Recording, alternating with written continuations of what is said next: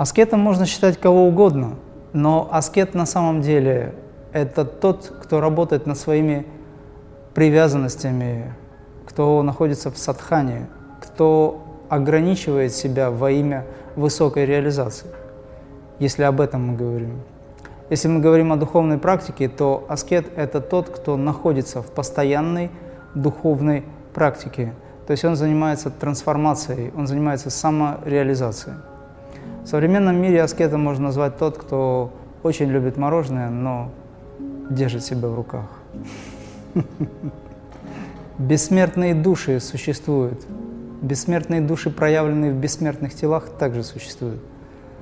На Земле достаточное количество бессмертных мастеров, чьи тела находятся в состоянии тела света, нетленного тела, и они физически проявлены.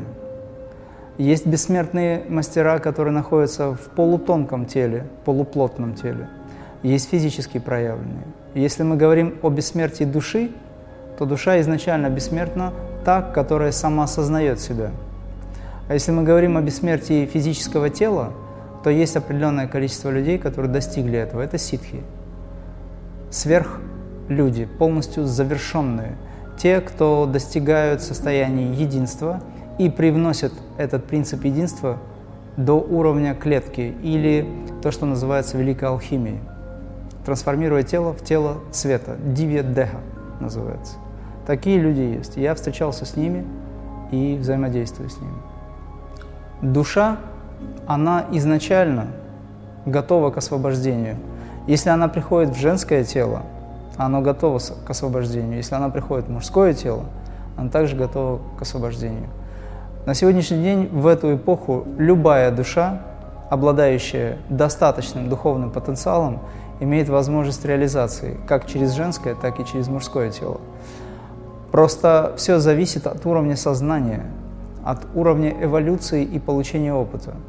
Есть те души, которые приходят и остаются в женских телах, либо в мужских уже несколько воплощений и возносятся, оставаясь в женском теле, либо в мужском теле.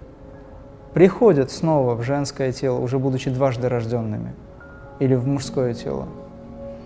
Точно так же, как богиня Гуань-инь или Еше Цогьял, допустим, та, которая стала частью Гуань-инь, аспектом, да, известной йогини, они существуют. Точно так же, как Мария Магдалина или Дева Мария. Они были в женских телах, но это высокие души. Очень много есть свидетельств этому. Но в современном мире считается, что мужчинам легче достичь реализации. Однако я с этим не очень согласен. Дело в том, что душа, обладающая качествами, как мужскими, так и женскими, если говорить о том, что, о том, что она проживала много воплощений, она может собрать этот опыт и применить его. Все зависит от уровня сознания и эволюции души. Крия-практика, наша техника крии, так скажем, да, эволюционный метод, позволяет на любом этапе, в любом возрасте души, если так можно выразиться, достичь реализации через любое тело.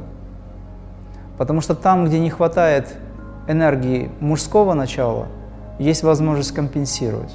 Там, где не хватает женской энергии, женского начала, Шива, Шакти, можно компенсировать благодаря практике. Но есть обоюдный путь. Одиночный, это мы сейчас описывали, одиночный путь, а есть обоюдный путь. Это тот момент, когда и мужчина, и женщина вместе, как союзники, друг друга помогая, поднимаются очень высоко, выравнивая свои начала, помогая пробудить в себе. Мужчина в женском аспекте себя продвигает, женщина в мужском аспекте продвигает. Оба помогают друг другу. И даже вместе возносятся. Есть и такие случаи.